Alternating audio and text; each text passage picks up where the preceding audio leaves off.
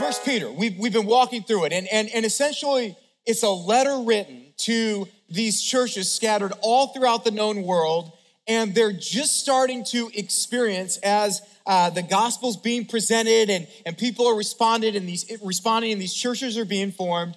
They're, they're, they're being caught in the middle of, of what does it look like to follow Jesus, but still to, to live in culture, right? I'm still here. I'm, I'm, I'm still in this marriage. I'm, I'm, I'm still at this job. I'm still under that leadership. Um, what, what does that look like? And so Peter has written this incredible letter to help uh, Jesus followers navigate through the, the trials and the struggles that they're going to face. Now, uh, this topic of suffering, just as a whole, I would say it's it's one of the top. I don't know if I had a, like a top five list of of things that people ask me about I would say suffering's right up there. Uh, when you think of, of people, regardless of where they're at with Jesus, you know, when, you, when it comes to Jesus followers, uh, and I've shared this before, it, it still is always the case that we're surprised when it happens to us, aren't we?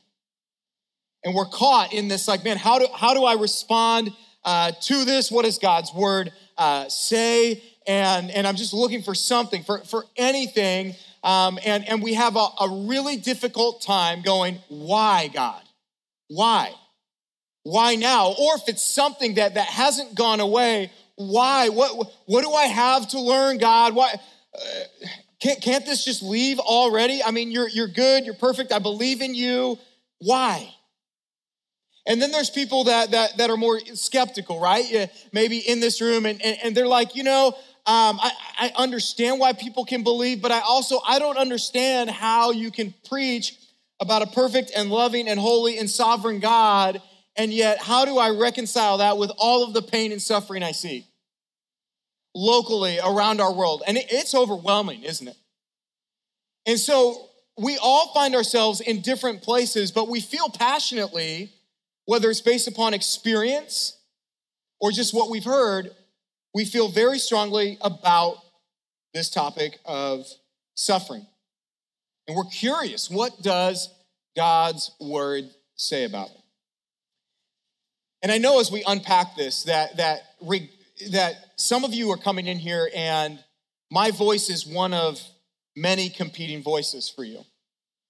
Uh, whether you've heard another pastor say something or a podcast or something like that, uh, when it comes to suffering, this is a, a huge topic, and there's a lot of thoughts. And, and, and so you may come in here and you're wounded from what someone said God was going to do, uh, or, or a firm belief that, that if I just do this, God will do that. If I just love, love Him more than I already love Him, then He's going to heal me of this, heal my marriage, heal my relationship with my kids, heal me physically, give me that job. If I just do that, right? If, and, and, and so there's that message, that narrative that's out there. And some of us are wounded because we bought into that and it hasn't paid off. So what do we do with this? I'm glad you asked. In 1 Peter chapter 5, let's look at verses 5 through 7. It says, likewise, you who are younger, be subject to the elders. Clothe yourselves, all of you, with humility toward one another. For God opposes the proud, but gives grace to the humble.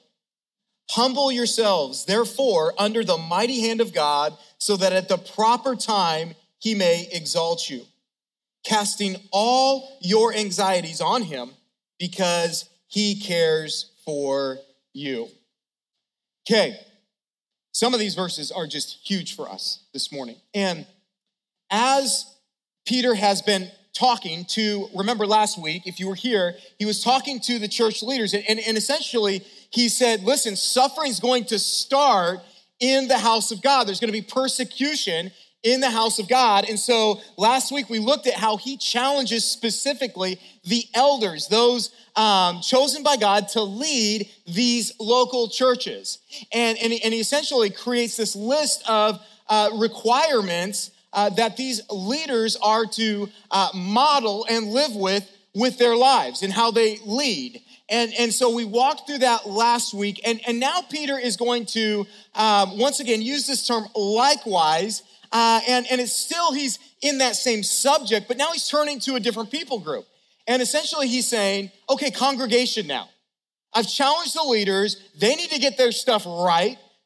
They need to be leading from the right place for this opposition that's going to happen that some of you are already experienced. But then he says, likewise, you, in response to their leadership, are called to be submissive to that leadership. And, and who he targets here uh, is interesting. He targets the young men. Now, we don't know, he doesn't say why he specifically is targeting the young men in these churches. So I'm just assuming it's because these young men had the same characteristics that I did when I was in my middle 20s. Okay, now if you're in your middle 20s, we love you. We're glad you're here. This is awesome. But I can tell you from experience, man, in my middle 20s, I thought I've arrived. Right? I mean, I, I, I remember I was like, man, whew, theologically, I am dialed in. I know all the ways of God, and you need to listen to what I have to say. And and and and I just remember I was so headstrong, I was so uh, confident, right, in in in what I know and who I am, and I was I was just so headstrong. Uh, in fact, I pray for people that I used to give advice to in my middle 20s. I pray because uh, literally there were there were people that, and I was giving them like advice on how they were parenting. And now I'm like, oh no, no. Um, I mean, I was like telling people in their marriages, you just need to do that and it'll fix it. I had no idea. And so I'm just assuming that these young men needed to be told listen, it's great that you know all that you know, but willingly place yourself under the leadership of that local elder team at that church. Okay? And you guys, we, we see that that's a call for everybody that's a part of a local uh, church. In fact, I use the verse and I'll, I'll, share it again in Hebrews 13 17. Um, I talked last week how uh, elders are going to give an account for how they led. And we see in that same verse it says, Obey your leaders and submit to them, for they are keeping watch over your souls as those who will have to give an account. Let them do this with joy and not with groaning, for that would be of no advantage to you. And so we are to place ourselves, if we are in a local church, under those in that biblical eldership uh, role. We're to place ourselves under that uh, leadership. And then after he's addressed these young men specifically, he, he turns to everybody, right? And so now everybody in the room, as this letter is being read in these local churches, everybody in the room is now like listening. And he says, All of you need to do what? All of you need to clothe yourselves in humility. All of you. In relation to each other, you need to clothe yourselves. And, and, and this term to clothe, uh, it literally means to tie something. Uh, they used to have a work apron that servants would wear, and it's literally like that imagery of, of you tie that, you, you get up and you put that on, and you carry that humility throughout your day.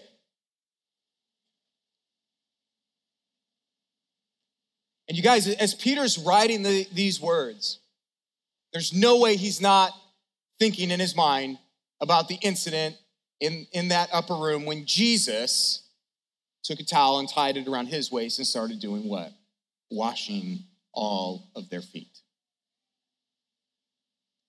We see humility described throughout Scripture. In Philippians chapter 2, uh, we see humility uh, being talked about. And I'll read verses 3 through 8. It says, Do nothing from selfish ambition or conceit but in humility, count others more significant than yourselves. Let each of you look not only to his own interests, but also to the interests of others. Have this mind among yourselves, which is yours in Christ Jesus, who, though he was in the form of God, did not count equality with God a thing to be grasped, but emptied himself by taking the form of a servant, being born in the likeness of men, and being found in human form. He humbled himself by becoming obedient to the point of death, even death on a cross. Okay, so, so that is what defines humility for us. It's what Jesus modeled, it's, it's how he lived. In everything that Jesus did, he demonstrated a humility that hadn't been seen. Okay, from, from getting on the ground to, to washing his disciples' feet to, to even just being born as a human. Okay, like, like some of you are like, oh, that's great that Jesus was able to experience that. No. He humbled himself just by coming here and, and, and then goes through all of that with what in mind with, with who in mind with you and me for us. So so everything he was doing it, it wasn't about his comfort. It wasn't about how this impacts me. It was all about other people. Giving other people you and i an opportunity to have a relationship with a perfect and holy god and so jesus comes and he humbles himself in every way and, and, and you guys i just think this term humility we say it a lot but we miss it a lot don't we and, and, I, and I think we misrepresent it, but I also think we don't fully understand because I think we judge humility oftentimes by, oh, they just don't think a lot of themselves. They're very humble. Right? Like, like if, if I walk off stage and I, and, I, and I leave and I'm like, oh, that sermon was just awful. I'm so ill equipped to deliver that. Oh, man, I shouldn't be a pastor anymore. Guys, that's not humility. And oftentimes we look at humility as like talking down to ourselves, right? Or belittling ourselves, thinking poorly of ourselves. And guys, that's that's not humility. Humility is not thinking less of ourselves, it's thinking about ourselves less. Okay? So so it means that the priority of my heart and my mind, especially when I come into a space like this, is not about how do all of these things affect me. It's about how in the world can God use me to impact and to love other people here. So we have to ask, like, what's dominating my, my mind and my heart? And and and is it is it me? Is it when I come into a space like this, is is everything about what I want? Right? Because I'll tell you right now, that's how I'm programmed, right? I'm programmed in my mind to literally ask the question, how does this impact me? And if I'm if I'm mad about a song that was sung, guess what most of the time I'm thinking about? Well, I didn't like that very much. Well, I'm thinking about how it impacts me. Uh, when, when, when I think about anything that happens, and guys, oh, unfortunately, because of my role, I'm very critical, right? Any light that twinkles out of place, I'm like, why is it doing that? And I'm thinking, how does that impact me? Right? I'll serve, but how is that going to impact me? I'll pray for you. How is that going to impact me? He says, No, that's not, that's not humility. Humility is, is where you're no longer the center of your attention, of your affection. It's you're mind and your heart is concerned with the other people, the other people in the room, the other people that are your neighbors, the other people that you that you work with. It's when you're thinking about them and how God can use you in their lives. That's the humility that he's talking about. And then Peter defends this point by, by literally quoting for us Proverbs 3 uh, 34, um, where, where he literally says, God opposes the proud, but gives grace to the humble. Okay, so, so he quotes it, James 4 6, they quote that. You guys, when you see something from the Old Testament, especially the book of Proverbs, quoted multiple times, pay attention. It's important. And so, so, so what we see here is um, is God not God not saying, "Hey, I don't like pride. Pride's not a very good thing. It bothers me." What does He say? No, God hates pride in Proverbs. God hates it. Why does He hate it? Uh, uh, and He's warning us. He's like, literally, I have seen this destroy so many lives from, from literally his, his main angel, Lucifer, who becomes who? Satan, right? Pride. I want to be God. I want to be like God. We have Adam and Eve. It's like everything is cush. You have it made. everything is right, and you are literally in communion with God. Everything is perfect. And yet, what the lie from the devil to Eve, you can be like God if you will taste that. And so, in that moment of pride, this thought that I could be like God, she eats the fruit. See, you guys, pride by its nature, it sets me against God. It puts me against Him. Because now His glory isn't His glory. I'm in competition with God for His glory. Okay, so, so pride says, I want some of that glory. Pride says we can share in the glory, right? Like, like, like that's awesome, God. Let's conquer the hill, and I want to do great things for you, but I also want to be acknowledged. Or God, I want to have people look at me a certain uh, way. And so uh, pride is uh, honestly, it makes me almost an enemy of God. I'm in competition with God. I want some of his glory, where humility is me placing myself under God. Pride says we're in competition. Humility says I am place I am willingly placing myself under your leadership. And he says, What about pride? I oppose the proud. Okay, so so it's not just once again, pride bothers me, it upsets me. Do you understand what he's saying here? if you are going to live in this state of pride, he says, I'm actually against you. Are we hearing that this morning? This, is, this isn't like the, oh. No, he, sa- he says, if you're going to operate in pride, I'm not just going to uh, discard you. No, he says, I'm in opposition to you right now. But he says, what? I'm going to bless and give grace to the humble.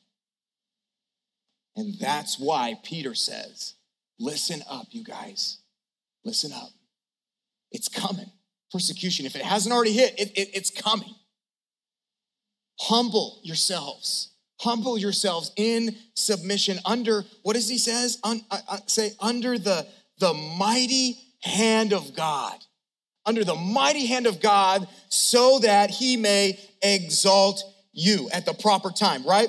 So, so literally, and, and when he says under the mighty hand of God, the mighty hand of God, that, that's describing God's sovereign power uh, at work. And he says, willingly place yourself under his sovereign power, under his sovereign will for your life. And he says, if you can do that, if you will be faithful, if you will maintain that posture under his leadership and continue to deny the how does this affect me? What does this make me feel like? And if you can keep doing that well, what does he say? At the proper time, God will exalt you.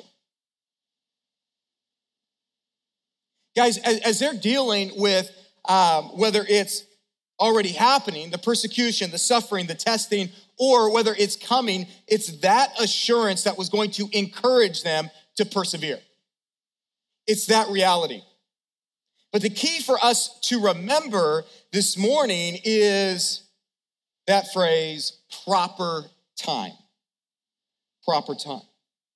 It says at the proper time. So, in other words, the timing of him exalting us out of that suffering, that trial, that persecution. He says it is going to be at his perfect time. And, and, and guys, this is what's tough for us.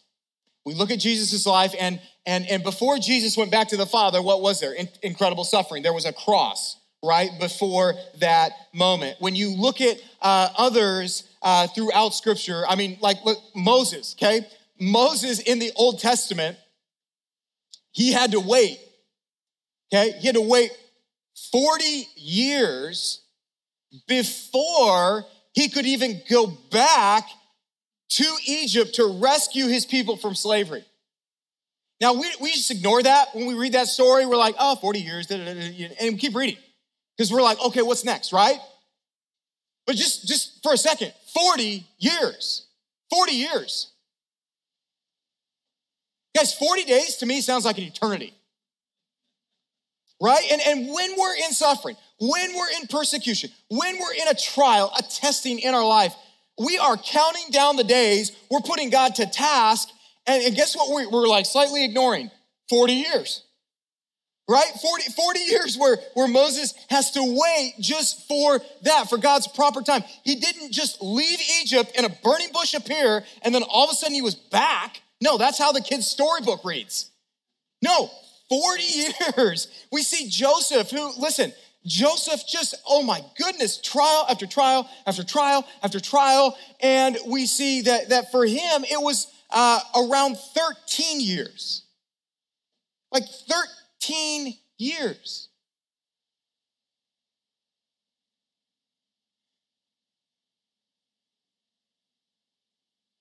It's really tough when it's been two weeks, a month,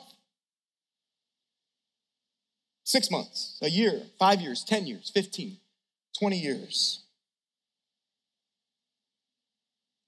And I think what adds to the difficulty too when we're in a trial is we get these glimmers of hope, don't we? Right? Oh man, I got, okay, I got the job. So everything's gonna change. This is gonna restore my marriage. Oh, this is gonna reestablish my relationship with my kids. Uh, the doctor said this, so they figured it out now, right? And so we leave and we're like, it's everything's gonna change, and we're celebrating, and all of a sudden, what? Didn't work out. And so here we are. Now we're in a deeper, a darker, more isolated space, and we just, we're, we're over it. We're done. And you guys, we have to cling to these words and we have to stop putting God on this timetable because our timetables are so off. And, and, and, and I know that doesn't just give you this comfort, this warm, fuzzy feeling, but I, I owe it to be honest uh, with you. Guys, we just don't know. We don't know. We know that he's at work. And in fact, we're going to look at those verses in uh, a minute, but, but it's tough because we want to assume we're ready, don't we?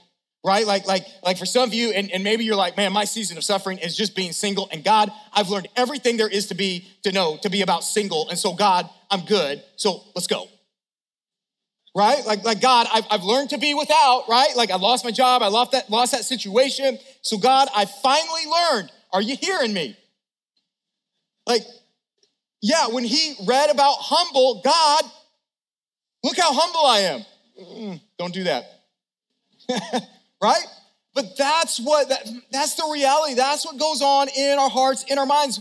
And, and, and it's so tough. And I'm not sitting here saying it's easy to guard against that. I think we all, at different points in time, will struggle in a trial and, and, and have to work through it. And we've got to hold ourselves to these verses, whether it is, whether it is just a week or whether it's 15, 20, or you're a Moses and it's 40, right? We have to be able to cling to these words. And, and he says, God will exalt believers out of their trials, out of their suffering at his determined time. And, and so as we place ourselves under his care, not, not only do we have the promise that at the proper time he's going to do his thing, but we also during that season we have this privilege of handing him whatever is mentally, emotionally weighing us down.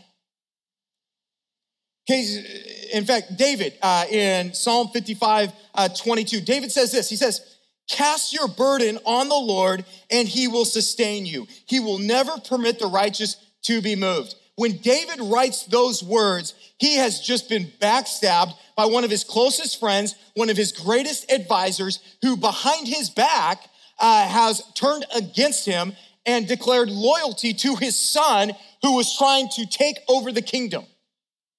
And David is just emotionally distraught. He's a wreck. He's hurt in so many ways. And he writes those words Cast your burdens on the Lord. And we see Peter here draw back from that well uh, of, of, of just knowledge, uh, of, of, of understanding, and says to us, Cast your anxieties on him.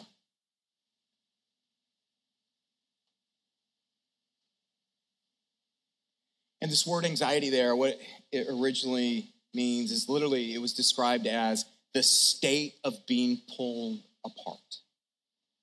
And any of you that have walked through that mentally, emotionally, you know exactly what I'm talking about, where it's like this state of just being ripped apart mentally in your mind. And so he tells believers, he says, listen, that worry that is just absolutely taking over your life and your heart, cast it on to me like a net.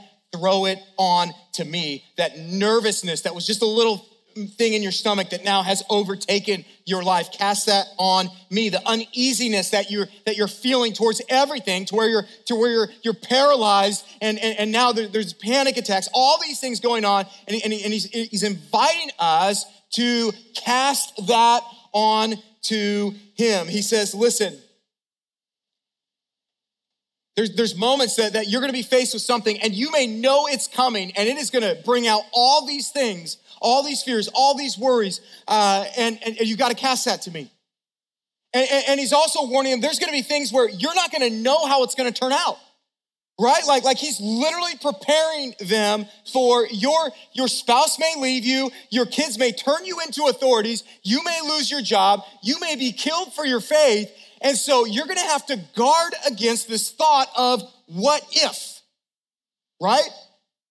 And that's for a lot of us it's not so much what we know, it's what we don't know that has uh, us going crazy, right? We, we don't know what the outcome's gonna be and we feel directionless. And then all of a sudden we start painting the narrative of like worst case scenario. And now our minds, our hearts, everything is hijacked. And he says, no, you can cast that on Jesus Christ because of his love, his faithfulness, his power, and his wisdom. And so cast it all. And, and guys, this is a daily posture that we need to have in our relationship with God. It's got to be daily. And I would say even more so when it's something that you think, oh, I got this. And maybe, and, and maybe you have that struggle, right? Like, like, no, God, thanks. I know you're there, fist bump, but I got this. I know how you've equipped me. I can handle this. They couldn't handle it, but I can handle it. Guys, that is a tool of the enemy to get you to think, oh, I've got this. I can handle this. I can walk through this. And he says, no, even in the things that you think you've got, hand them over to me. And here's what I love about this, guys, and, and we need to hear this today because I just feel like there's a different narrative I'm, I'm hearing about. Why does he invite us to dump these things on him. What does it say? You're like, I don't know, it's so hot in here. Um, this is the suffering today. Um, why does he invite us to dump these things onto him? He says, because he cares for you. Because he cares for you. Because he cares for you.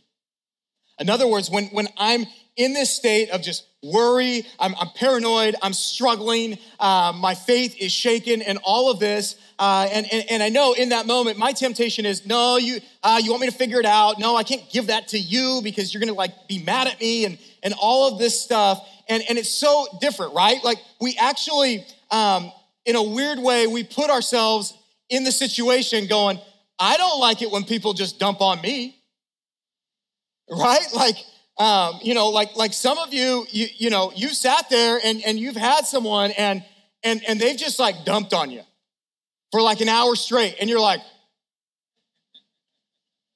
and they're like, thank you so much for listening and, and giving me advice, and you're like, what just happened? And I can't get that time back. Right? Like, like we're we, we don't I don't think. I don't think any of you are like, man, you seem like you have a lot of problems. Why don't you just dump on me? Just come on, you know? And if you have a friend that's like that, God bless them. You better cling to that friend. You know, I have a friend like that, and he literally be like, all right, Steve, let's go. And I'm like, you know, we need that. And you guys, what's so beautiful about God is he doesn't say, yeah, you, oh, why, I can't believe you're struggling with that. You shouldn't be struggling with that. You should be better than that. That shouldn't be an issue anymore. I can't believe you're struggling. You're in that same place again. No, he says, cast it on me, bring it, dump it on me. Take it to why? Because I care for you. I love you. I want to be that source for you. And I know you can't bear that alone.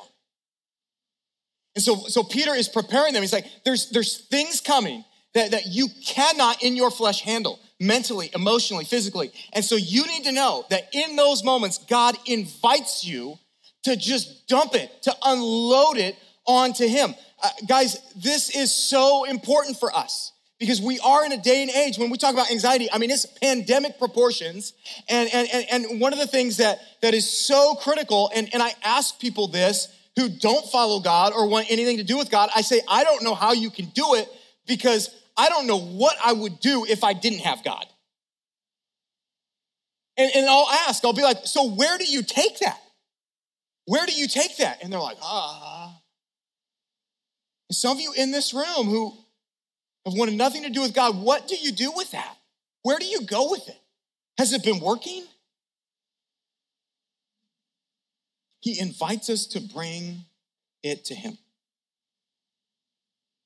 And why is this so important to get this dialed in? Why is he challenging them? Well, he says in verses 8 through 11, he says, Be sober minded, be watchful. Your adversary, the devil, prowls around like a roaring lion seeking someone to devour. Resist him firm in your faith, knowing that the same kinds of suffering are being experienced by your brotherhood throughout the world. And after you have suffered a little while, the God of all grace, who has called you to his eternal glory in Christ, will himself restore, confirm, strengthen, and establish you. To him be the dominion forever and ever. Amen. Okay. Ooh, these verses are so good. Highlight, underline, double tap. Okay. Listen, the reason that, that we're called to do this, the reason I'm called to place myself under God's power and, and, and, to live in that way and to hub, humbly submit myself, my desires, my expectations to His authority and, and, to, and, and, and to literally continually, daily cast my anxieties, my fears, my worries to Him is because I have to be prepared for opposition. Intense, relentless spiritual opposition. Guys, it's not like, hey, just so you know, uh, there's this enemy named Satan. It's called the devil. He's kind of after you. Be aware, be mindful. No, he says what? Watch out. Be alert. Because he is, is on the prowl seeking what? Not, not like, and, and, and Peter, Peter's not like, hey, he's this like cute cartoon character with a pitchfork. He says, no, he is like a lion seeking someone to devour. You guys, man, this is like sobering. Satan's goal is not to just get you to fall. His goal is not just to wound you. No, the, the imagery here is devour. He wants to end you. He wants to end your life. He wants to end your life. He wants to end your marriage. He wants to end all the relationships that mean the most to you. He wants to destroy your testimony. He doesn't want people to, to, to go, oh, well, they're kind of, a, no, he wants to, he's gonna wait so that he can destroy your testimony. He's not trying to wound your testimony, he wants to destroy it. And, and, and, so Peter literally, he's like, listen, listen, his name, Satan, that name, it means adversary, okay? Uh, literally, the devil, it means accuser or slanderer. He is the ultimate deceiver. And, and Peter is not speaking to the choir. He goes, I know. Like, I know how he is. I've experienced it. I've fallen. You guys remember uh, what Jesus tells his disciples before the Garden of Gethsemane? He's been building up this moment. Like, like it's coming. My, my arrival period, the time I'm going to go to the cross and all this. And this is what he tells them. He says, listen, watch and pray that you may not enter into temptation. The spirit indeed is willing, but the flesh is weak. He's like, listen, it's time. You need to be warned, you need to be prepared. And what does Peter do?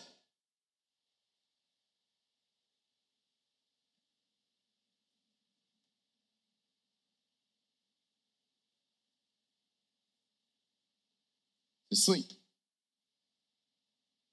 And as Jesus had been warning him, what was it? Oh, I'm ready. I got this. Oh, yeah, good, I'm glad you're saying that for them.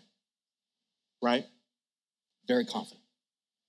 And so Peter is not just like, hey, you guys should think. He's like, no, you have to be watchful. The enemy is, is, is so good. He's so scary. He is the ultimate deceiver. He will deceive you about yourself. He's going to try and manipulate you. He can disguise himself as an angel of light. And so uh, literally he could sound like like like God's uh, voice in your life and it has nothing to do with God. He can present opportunities in your path that you've even been praying for and you need to know, you need to discern, you need to be watchful because you have to know is that God or is that the enemy trying to destroy what God is doing? So he says, listen, you need to be sober minded. Your mind needs to be dialed in because what? That name deceiver, it means he's a what? He's a counterfeiter, right? And and and, and so if, if you're gonna identify what is counterfeit, you don't go study all the counterfeits, do you? No, you study and know God's word better. Because if you study and you know God's word, then you're able to identify what's not his word.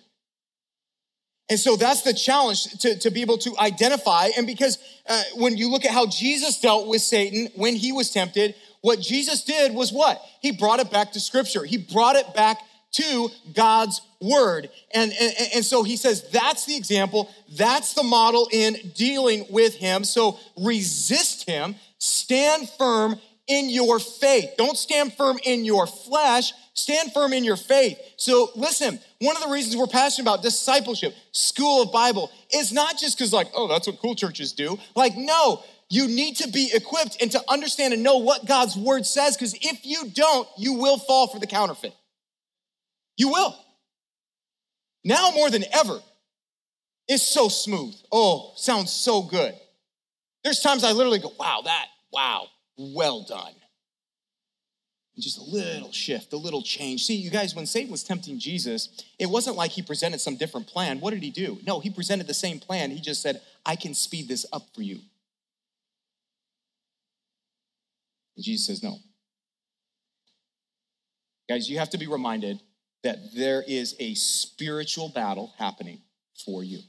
In fact, Second Corinthians 10, verses 3 through 5, it says, for though we walk in the flesh, we are not waging war according to the flesh. For the weapons of our warfare are not of the flesh, but have divine power to destroy strongholds. We destroy arguments in every lofty opinion raised against the knowledge of God and take every thought captive to obey Christ. Huge. That is huge. And then Peter tells him some very encouraging words when he says, Listen, you are not alone in your suffering. There are Jesus followers all around the world that are suffering right now for the faith. And you guys, uh, this is one of the things that, that happens when I have a posture of humility is I actually look for other people that are going through struggles and I want to encourage them, be there for them. And you know what else you see in those moments? You see how even God, because he's God, can take a pain that you're in, that you're a trial that you're going through, and he can actually use that for you to draw alongside someone else and encourage someone else who's going through the same thing. I mean, one of the reasons we're called to be in community is because of that. Is, is for us to help uh, pick each other up, to walk through these, these trials uh, together, and, and, and, and, and to remind each other, oh man, uh, I'm going through this. Man, you're going through this too. We got to huddle together. We got to walk through this together. We got to encourage each other. We got to um, be available to each other. All these things are so critical when we're going through a season. And then he encourages them with this. He says, After you have suffered for a little while, he says, After you've suffered for a little while. And so here's, here's the reality, guys, just as, as I touched on earlier. I don't know what his time frame is. Okay, I don't, I don't know if his time frame is is eternity. I don't know if if this is a suffering or a trial or temptation that that, that is to be there until he comes back and takes us. Um, I, I I don't. But either way, whether it goes away in a week, a month, a year, ten years, or when he comes back, there is an end. This is a a season. Okay, he promises that. And then he pauses in this moment. And, I love what he says here in, in verse 10. He says, After and after you have suffered a little while, the God of all grace, who has called you to his eternal glory in Christ, will himself restore, confirm, strengthen, and establish you. To him be the dominion forever and ever. Amen. Guys, you see what he does there? He says, listen, let's just for a moment go back to the gospel. Okay? You're, you're, you're, you need to be reminded of the gospel of what Jesus did on the cross for you and for me. Jesus went to the cross for you, for your sins, for your mistakes, for all of those things that separated you from a perfect and holy God. He loved you that much. So he went to the cross, he has victory. And remember, he invited you in. He took you in. He said, I want you to be a part of my family. He pursued you. And it's like he pauses right there and just says, We need to bring this back to the gospel. Continue to go back to that. Guys, for us in our lives, we need to continue to go back to the gospel. Like in your life, you're tempted to just go ahead, just move forward and keep striving. And you may share the gospel, but do you remind yourself of the gospel that was delivered to you? Is that, is that a normal rhythm thing? That would be so powerful. And so we need uh, to do uh, that. And, and, and he says, literally, his promise is what? The suffering is for a season, the glory is eternal. And then he tells us what he's doing through this suffering. What he's going to do is he promises what? I'm going to restore you. The New American Standard says, perfect you. So he's going to restore, he's going to perfect us through this. He also tells us he's confirming, he's going to confirm through this season, through this trial. In other words, he's going to reestablish that presence, that place that, that, that you were at. I think sometimes uh, when we go through a season of trial or testing, uh, we go, man, it, it, are, are, things ever going to be uh, like they were? And we and we like literally look back on the past. He says, listen, I will reestablish you. He says he's strengthening us. And in other words, he's giving us a power to stand and, and to work through and to persevere that we wouldn't have had before. And then he says, I'm establishing you. In other words, he's laying a foundation for strength so that we can withstand whatever is left for us to withstand. It's like the analogy of, of the house built on the rock we read about in Matthew that was able to withstand the storm. And he says, That's the foundation that I'm gonna build into you even through this suffering.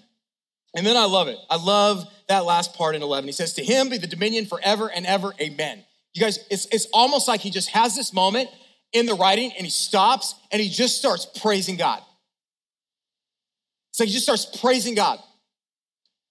And I sat there as I was studying and I went, What's he doing? What's going on? And and and part of me went, Why are you doing that here? Because the main trial, I mean, there's this leader, this emperor named Nero, who's just building up steam. Like it's really coming. They're dealing with some persecution, but it's really coming. Peter himself is going to be killed for his faith through this leader. And, and so it, it, it's, it's happening, it's coming. And, and so I go, why is he like praising God now? The storm isn't here yet. And then all of a sudden, God's like, hey, hey, Steve, are you looking at that line there that you were just gonna preach around? Look at it again. You guys,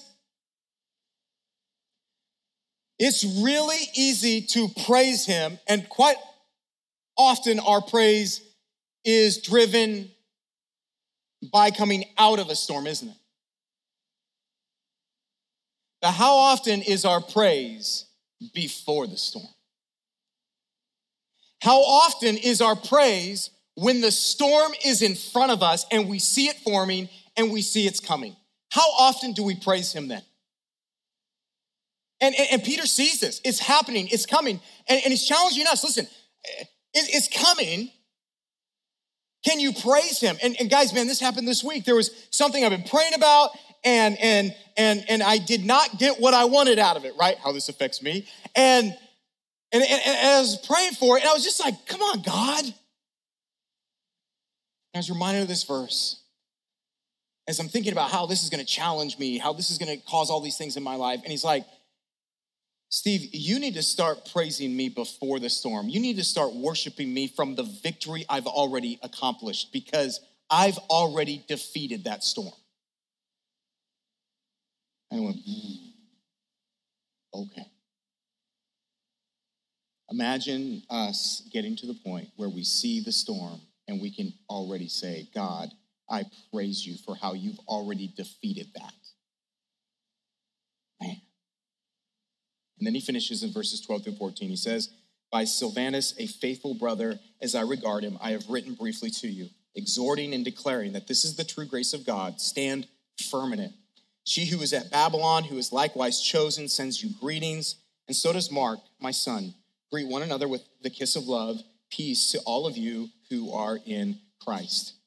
Okay, so he concludes his final greetings by, by mentioning uh, Silvanus, another name for Silas, uh, who we read about it throughout the New Testament. He traveled with Paul and sometimes appears in his letters. And, and Silas is either the one who recorded this or delivered uh, this letter, or maybe it was both. We're not sure. But Peter calls him a faithful brother. And then he reminds his listeners listen, these words that I've written you, this is the grace of God. Stand firm in it, let it take root in your hearts, in your minds. And then he says, Listen, she who is in Babylon, and if you were there for the beginning of this series, we talked about how they would use that term in reference to the church in Rome for their protection.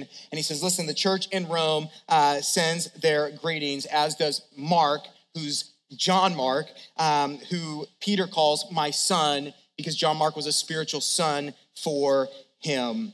And then he encourages them to have this affection towards each other. And then he closes this letter with peace to all of you who are in Christ. And we look at this and we say, man, Peter gave us this, this letter to just encourage us to hope in, in, in Christ, no matter how difficult times may be. And you guys, when you look at um, following Jesus, when you look at those who have gone before us, when you look at the churches and the persecution throughout uh, the century, you know the common theme is we're still here, aren't we? It hasn't worked. It hasn't taken out what God wants to do. And so we are entering into a season of our own trials, and we don't know what it all looks like. We don't know all the storms that we're going to face, not only as a church, but you individually. But we, by the authority of Scripture, can still be hopeful in a perfect and holy God. And we can remember, just as He continued to remind them, glory is coming. Glory is coming. And we can be reminded with the same words that Jesus spoke to Peter when he said this in Matthew 16, 18. And he said, I tell you, you are Peter, and on this rock I will build my church, and the gates of hell shall not prevail against it. Amen. Guys, that's victory. That is victory. That's the storm's already been defeated. And so, in this moment now, we're going to go into just worship. And let's worship from that place. Let me pray.